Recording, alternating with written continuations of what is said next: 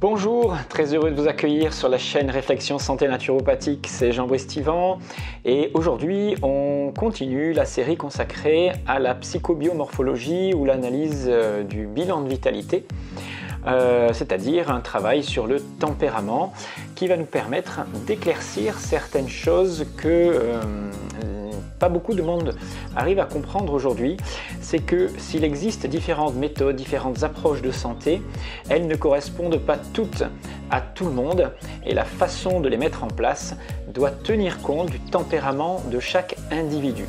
L'idée, c'est de bien comprendre comment déterminer ce tempérament et c'est ce que les naturopathes font en réalisant ce qu'on appelle un bilan de vitalité. Alors nous avons vu dans la première euh, euh, partie euh, la notion de vitalité, comment elle s'exprimait et l'importance que revêtait le fait de devoir faire un bilan personnalisé afin d'évaluer les réactions de chaque individu, les réactions adaptatives pour pouvoir ensuite proposer un programme d'hygiène vitale personnalisé. C'est ce qui permettrait en fait de, on va dire, rassembler tout le monde, je ne dis pas réconcilier tout le monde dans les approches de santé, mais bien comprendre que ce qui correspond à une personne, ce qui lui réussit, n'est pas forcément ce qui réussit à une autre. Alors, aujourd'hui, nous allons aborder la grande loi de la biologie, la loi de dilatation et de rétraction. Je ne peux pas l'aborder bien sûr dans le détail comme je le fais dans les séminaires, hein, bien évidemment. Je vous invite d'ailleurs, si vous voulez acquérir les séminaires, euh, me les demander. Hein. On peut les commander en ligne maintenant. Il suffit de me contacter via le site alsacenaturo.com. Avant de définir la notion de tempérament par rapport à la constitution et d'évoquer cette loi de la biologie, essayons de comprendre comment nous réagissons en fonction de notre euh, énergie vitale, ce que je vous avais un petit peu parlé la semaine dernière. Vous savez très bien que si je prends une personne euh, qui est euh, confrontée à un stress particulier, comme par exemple tomber dans l'eau d'un lac gelé, eh bien, les réactions adaptatives vont être très différentes. Si certains gèlent de suite, d'autres vont euh, tenir un peu plus longtemps, puis d'autres vont bien s'adapter et tenir beaucoup plus longtemps malgré le froid intense. On les appelle d'ailleurs les survitaux, car leurs capacités hormonales et nerveuses d'adaptation sont très très élevées. Alors, est-ce qu'on est avec des capacités d'adaptation aussi élevées, ou est-ce qu'on les acquiert au fil du temps? Eh bien, bien sûr, c'est toujours la rencontre des deux, on va dire la rencontre entre l'inné et l'acquis, qui nous constitue si là j'ai parlé des réactions face au froid, face à un stress particulier, la façon dont nous gérons aussi par exemple notre colère, notre violence, nos émotions face à un stress particulier est aussi très différente. Certains vont de suite somatiser suite à un stress qu'ils n'arrivent pas à gérer. On appelle ça la biologisation d'un conflit, c'est-à-dire que la maladie s'exprime là comme un exutoire à une surcharge émotionnelle ingérable. Alors je vous renvoie à ma conférence sur l'aspect psycho-émotionnel des maladies, hein, voilà, qui est un aspect totalement différent de la naturopathie, mais qui est très important pour comprendre l'humain, et où ça s'appelle le décodage biologique des maladies. Et il faut bien comprendre que nos réactions face au stress, nos réactions face au chaud, au froid, la façon, la capacité dont on a de digérer, d'assimiler, de prendre plus ou moins bien du muscle, d'être endurant, fort, etc. Tout cela est l'expression de ce qu'est notre tempérament et l'expression de notre vitalité. Donc comment apprendre à repérer chez quelqu'un ses façons de réagir, ses capacités adaptatives, comment prendre en compte ses points forts, ses points faibles? Toutes ces informations sont le résultat d'une observation que l'on peut avoir quand on connaît certains critères observables lors d'un bilan de vitalité. Et tout ça est bien sûr très important pour individualiser et conseiller de façon euh, précise euh, chaque personne. Chaque cas est unique, vous le savez. On va voir quel est l'outil d'étude de la morphologie, ce qu'on appelle la psychobiomorphologie, c'est-à-dire les liens qui existent entre les formes du corps et la façon dont s'exprime notre énergie vitale. Tout ce que nous entreprenons, tout ce que notre corps exprime, tout a un sens. La nature ne fait rien par hasard euh, et elle ne fait rien d'ailleurs d'autre que mettre en place des adaptations pour survivre. Le corps est d'ailleurs le reflet de toutes ces adaptations, que ce soit des adaptations sur le plan physique, émotionnel, psycho, spirituel, etc. Nous sommes la rencontre de notre inné avec l'acquis, c'est-à-dire de notre programme génétique, si programme il y a vraiment, on va dire euh, ce qui nous est transmis génétiquement, qui va être refaçonné en fonction de toutes nos expériences en vue d'une adaptation à un futur, c'est-à-dire une meilleure adaptation future. Donc, pour ceux qui connaissent le décodage biologique, je vous renvoie donc encore à la vidéo sur cette conférence que j'ai donnée qui euh, détaille un petit peu euh, tout ça.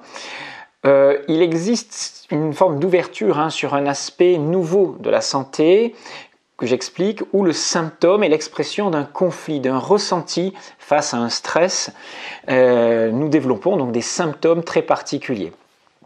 Euh, j'explique par exemple que face à un stress, d'une séparation, euh, la perte du contact avec une personne, nous allons exprimer une maladie de l'épiderme, un eczéma par exemple, et pas autre chose.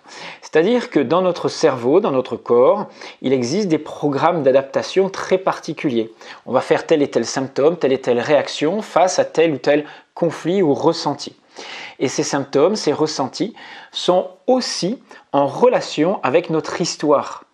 Et cette histoire va s'imprimer et va imprimer, on va dire, euh, modeler la façon dont nous réagissons dans le monde et tout ceci va s'inscrire dans les formes de notre corps. Alors bien sûr, je ne peux pas m'étendre sur tous ces liens-là, c'est compliqué, hein, je le fais bien sûr en séminaire, mais comprenez bien que la morphologie, chaque parcelle de votre corps, de votre être, a un sens. Et ce sens est de nous permettre, est le résultat en fait d'une adaptation qui s'est mise en place au fil de nos expériences et de, des programmes ancestraux que nous portons. Avoir des hanches larges sur un corps mince a une signification. Avoir un ventre proéminent associé à une bouche pulpeuse donne des informations précises sur la façon dont nous digérons, dont nous assimilons les, nutriments. Avoir tel et tel type de fibre musculaire plutôt qu'une autre euh, donne aussi des informations particulières. Avoir un visage carré plutôt que rond, une mâchoire puissante euh, avec des, des lèvres plus ou moins bien dessinées euh, est différent que d'avoir un visage fin avec des lèvres fines et une mâchoire faible. Donc tout ça peut être interprété selon des signes bien particuliers qui expriment notre vitalité, notre façon d'aborder le monde.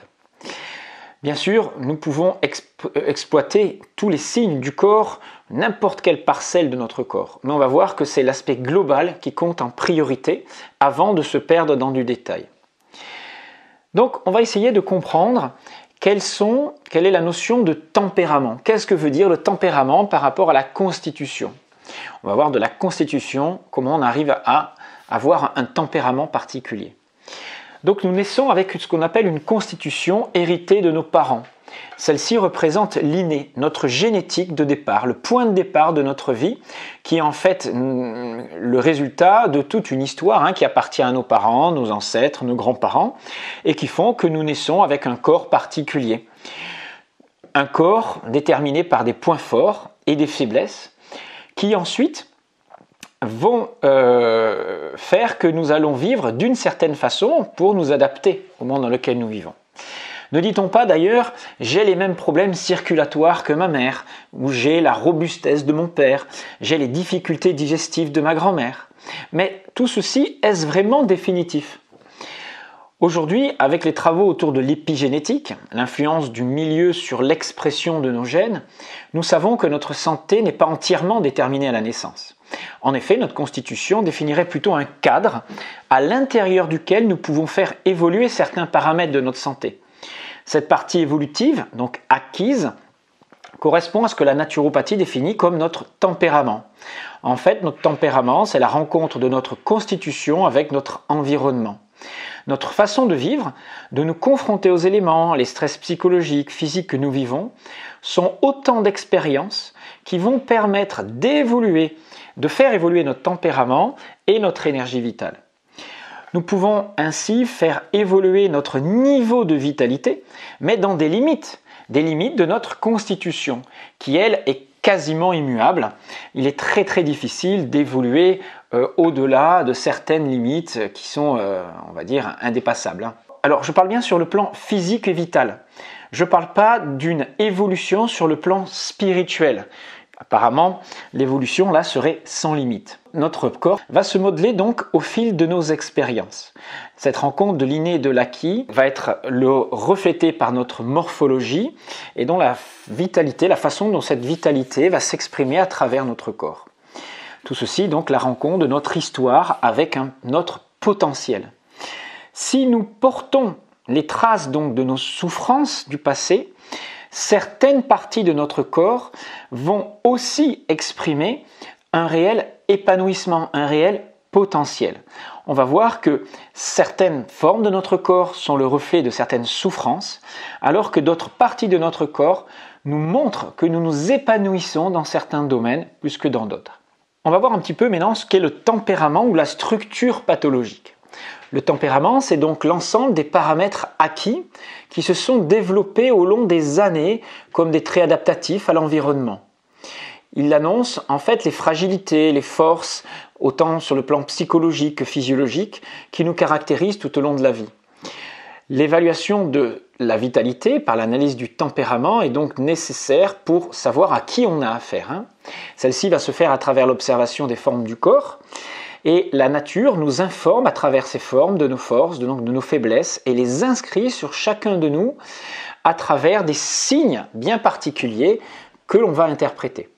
Et les différents signes morphologiques hein, permettent d'apprécier les valeurs des différents systèmes organiques. Par exemple, savoir si notre système digestif est suffisamment puissant si notre système musculaire est mieux adapté à l'endurance ou à, la force, au sport explosif. Savoir si euh, notre système nerveux est facilement stressable, si nous avons besoin de nous isoler face à un stress ou au contraire de rencontrer du monde. Tout ce que nous avons vécu s'inscrit dans les formes du corps et nous donne des indicateurs sur ce que nous sommes tout le travail de l'interprétation en psychobiomorphologie est de réussir à faire ces liens. Alors, nous allons voir aujourd'hui la grande loi biologique, biologique en deux mots, de la morphologie. Cette grande loi, c'est la loi de dilatation et de rétraction. Elle a très bien été décrite par Louis Cormand, un docteur euh, chef de service psychiatrique à l'hôpital Saint-Jacques de Nantes. Hein. et il est fondateur du service de psychiatrie hein, de cet hôpital. Et il est créateur de la Fédération française de morphopsychologie en 1980. Alors, bien sûr, il a fait un travail de synthèse de nombreux travaux hein, qui avaient déjà été faits auparavant par de nombreux médecins ou autres scientifiques, psychiatres, etc. Alors, il définira plusieurs lois dont la loi de dilatation et de rétraction. Alors, il existe des lois comme ça qui sont des grandes lois universelles sur lesquelles on peut s'appuyer et qui nous permettent de bien comprendre la biologie, de bien comprendre la nature, notre fonctionnement. Et il la définit comme ceci. Tout être vivant étant en interaction avec son milieu, si les conditions sont favorables, les structures physiques et physiologiques tendent à s'épanouir. Dans le cas contraire, elles s'amenuisent. Alors, c'est une loi dite universelle hein, qui, concerne tous les êtres vivants, qui, signifie en fait que dans des conditions optimales de vie, les organismes ont tendance à prendre de l'expansion, à prendre du volume, alors que dans des conditions défavorables, c'est-à-dire que lorsqu'on est soumis à des stress particuliers, à des agressions, ces organismes vivants vont avoir tendance à se replier sur eux-mêmes, à se protéger bien sûr, et donc à se rétracter pour offrir le moins de surface possible à l'agression. Imaginez une plante que l'on met dans un biotope idéal pour elle, bien nourrie, bien ensoleillée, bien arrosée, elle va s'épanouir, elle va se dilater et faire des beaux fruits, des belles plantes, etc., euh, des belles fleurs, etc. Mais la même plante que vous exposez à des stress, que vous mettez dans un milieu très pauvre, peu ensoleillé, euh, très peu arrosé, etc., elle ne va pas se développer de la même façon. Eh bien, pour nous, c'est exactement la même chose. La façon dont nous nous développons, dont nous évoluons dans ce monde-là, va dépendre des agressions auxquelles nous sommes soumises et la façon dont nous nous sommes adaptés à celles-ci. Et le résultat de ces adaptations va modeler notre corps d'une certaine façon. Imaginez par exemple un bébé qui est accueilli dans l'amour, la sécurité, l'abondance. Je ferai d'ailleurs un, podcast hein, sur cette notion d'accueil, de contact de sécurité, qui est très très importante aujourd'hui et très négligée d'ailleurs euh, dans le contexte sanitaire que l'on connaît. Donc imaginez un bébé qui soit accueilli dans un environnement, on va dire, où l'amour et la sécurité règnent. Il va être naturellement dilaté. Il va prendre facilement au niveau alimentaire, il va se sentir en sécurité, si bien qu'il va s'arrondir correctement, ses joues vont être rondes, euh, il va s'ouvrir facilement au monde, monter des signes de curiosité, aller vers les autres, avoir besoin de toucher, de sentir, de goûter. Sa dilatation sur le plan digestif montre d'ailleurs qu'il assimile très facilement et qu'il se sent à l'aise dans ce monde. A l'inverse, si l'on prend l'extrême opposé. Si on caricature, on va prendre un vieillard qui a perdu sa vitalité, qui n'a plus de réaction hormonale nerveuse correcte. Il a perdu sa chair, il a perdu ses muscles, il a perdu ses viscères, parce que cette énergie vitale va s'exprimer dans la rétraction. Le peu d'énergie qui lui reste, il va le concentrer, l'économiser pour ne pas s'exposer, du moins éviter de s'exposer à des stress environnants et donc il ne va pas s'ouvrir sur le monde. On dit qu'il s'accroche à la vie grâce à sa rétraction.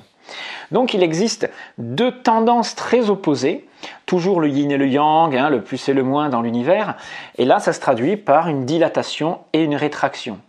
Quand on est du côté de la dilatation, ou qu'une partie de nous s'exprime en dilatation, cette partie est très adaptée. Euh, on va trouver donc l'extraversion pour cette partie de nous. On va trouver des échanges nombreux. Dans cette partie de nous, on aura confiance dans la vie. L'énergie va être transférée vers l'extérieur. Le système parasympathique, pour ceux qui connaissent, va dominer lorsque nous sommes dans la dilatation. Euh, nous sommes dans cette partie-là de nous plus imperméable au stress. Alors si je caricature, euh, c'est les visages, les corps dilatés, rectangulaires, le teint chaud, euh, la peau chaude. Euh, la personne va être plutôt bien dans son monde où elle est. Elle va s'adapter facilement. Elle va manifester des échanges nombreux. Alors qu'une personne qui est dans la rétraction, ou certaines parties d'elle vont s'exprimer dans la rétraction parce qu'elle souffre, parce qu'elle a du mal à s'adapter, va donc être dans le repli sur elle-même. Les énergies sont des énergies de conservation. Elle va réduire son espace dans lequel elle va vivre.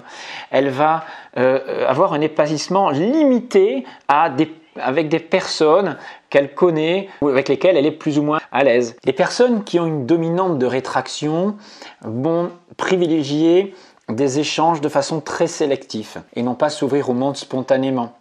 Ils sont relativement perméables au stress, s'adaptent moins bien, euh, au niveau des formes du corps, on va trouver des visages très allongés plutôt que des visages dilatés. L'étain est plutôt pâle, la peau froide. Ils sont ce qu'on appelle en hypervigilance avec une dominante du système orthosympathique. Donc ils ont une certaine méfiance par rapport au monde extérieur euh, vers lequel ils s'adaptent plutôt euh, pas très bien. Mais ça ne veut pas dire que nous sommes bien sûr tous uniquement dans la dilatation ou la rétraction. Certaines parties de nous vont s'exprimer soit d'un côté, soit de l'autre, mais avec des modulations. Le tout de comprendre comment nous fonctionnons pour pouvoir ensuite mettre en place un mode de vie qui nous corresponde le mieux. Alors notre corps fait de zones de dilatation et de zones de rétraction. Ce qui veut dire que certaines parties de notre corps en expansion vont exprimer cette dilatation par des formes bombées, volumineuses, dilatées. Euh, quand on, dans ces parties-là, on est relativement bien adapté au monde, ou du moins on s'exprime avec une certaine facilité, quand d'autres parties de notre corps, elles, vont être en creux, rétractées, pour être moins exposées l'environnement.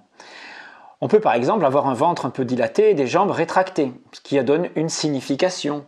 Des personnes ont par exemple une cage thoracique bien ouverte sur un corps très mince, euh, un restant de corps très osseux, très rétracté. Chaque fois que vous trouvez donc une zone qui correspond d'ailleurs à un organe, une partie de nous en dilatation, elle sera un lieu d'échange, d'activité intense, de dépenses énergétiques, une zone où la personne est heureuse de fonctionner et par laquelle elle s'épanouira facilement. À l'opposé, une zone qui sera en rétraction sera faible dans l'échange, elle fonctionnera à l'économie et de façon très sélective. Prenons par exemple un individu avec un ventre assez rond, proéminent, une mâchoire puissante, avec une bouche large, aux lèvres bien dessinées et pulpeuses. Ces signes morphologiques sont le signe d'une forte capacité digestive et cette personne se fera plaisir dans de bons repas copieux qu'elle digérera et assimilera très bien. Même si la personne fait des excès ou euh, mange un peu plus que d'habitude, euh, ça passera toujours. À l'opposé, si vous avez une personne plus mince, un ventre creux, des lèvres fines, une mâchoire peu puissante, avec des, fois des lèvres repliées sur eux-mêmes, hein, comme chez les personnes âgées, vous savez, cette bouche qui rentre à l'intérieur, euh, ces personnes-là, ces signes-là, pardon, sont le signe d'une difficulté à digérer, à assimiler correctement. Hein, la bouche étant la projection du système digestif. Celles-ci, donc ces personnes, seront obligées de sélectionner drastiquement leur nourriture, de limiter les quantités si elles ne veulent pas souffrir de difficultés digestives ou de ballonnement. Sa faible capacité digestive va la limiter aussi dans son rapport à la nourriture. Mais une fois que l'on connaît, que l'on sait interpréter ces signes, on sait à peu près ce à quoi s'attendre avec la personne qui est en face de nous. Bien sûr, un interrogatoire, une anamnèse peut compléter l'analyse morphologique. L'étude donc des signes morphologiques permet d'apprécier la valeur des différents systèmes, notre système nerveux, respiratoire, ostéomusculaire, circulatoire, digestif, mais aussi les grands traits de notre personnalité. Voilà, avant de se retrouver pour les prochaines podcasts consacrés à la psychomorphologie, à l'étude des tempéraments dans lesquels vous allez sans doute vous retrouver, je vous invite, euh, si vous le souhaitez, donc à regarder sur le site alsacenaturo.com puisque j'organise des séminaires dont un consacré à la psychomorphologie avec les études de cas, avec tout l'apprentissage de l'interprétation hein, de ces signes, comme vous le verrez dans les, prochaines, euh, les prochains podcasts. Bien sûr, en séminaire euh, sur place, on va bien plus loin. Et euh, si vous souhaitez acquérir d'autres euh, types de séminaires, euh, je peux les envoyer hein, en ligne et font partie des formations que je propose. Bien sûr, je ne les propose pas tous, mais voilà, vous les trouverez en dessous de cette vidéo. vous pouvez les commander en me joignant donc sur le site alsacenaturo.com. Voilà, je vous invite à m'encourager, je vous invite à poser vos questions, j'essaierai de prendre le temps d'y répondre et euh, je vous dis prenez soin de vous car personne ne le fera à votre place. Informez-vous car il n'y a que vous qui savez ce qui est bon ou pas pour vous et ne laissez personne décider à votre place. Allez, je vous dis à très bientôt et très heureux de continuer avec vous. C'était Jean-Brice.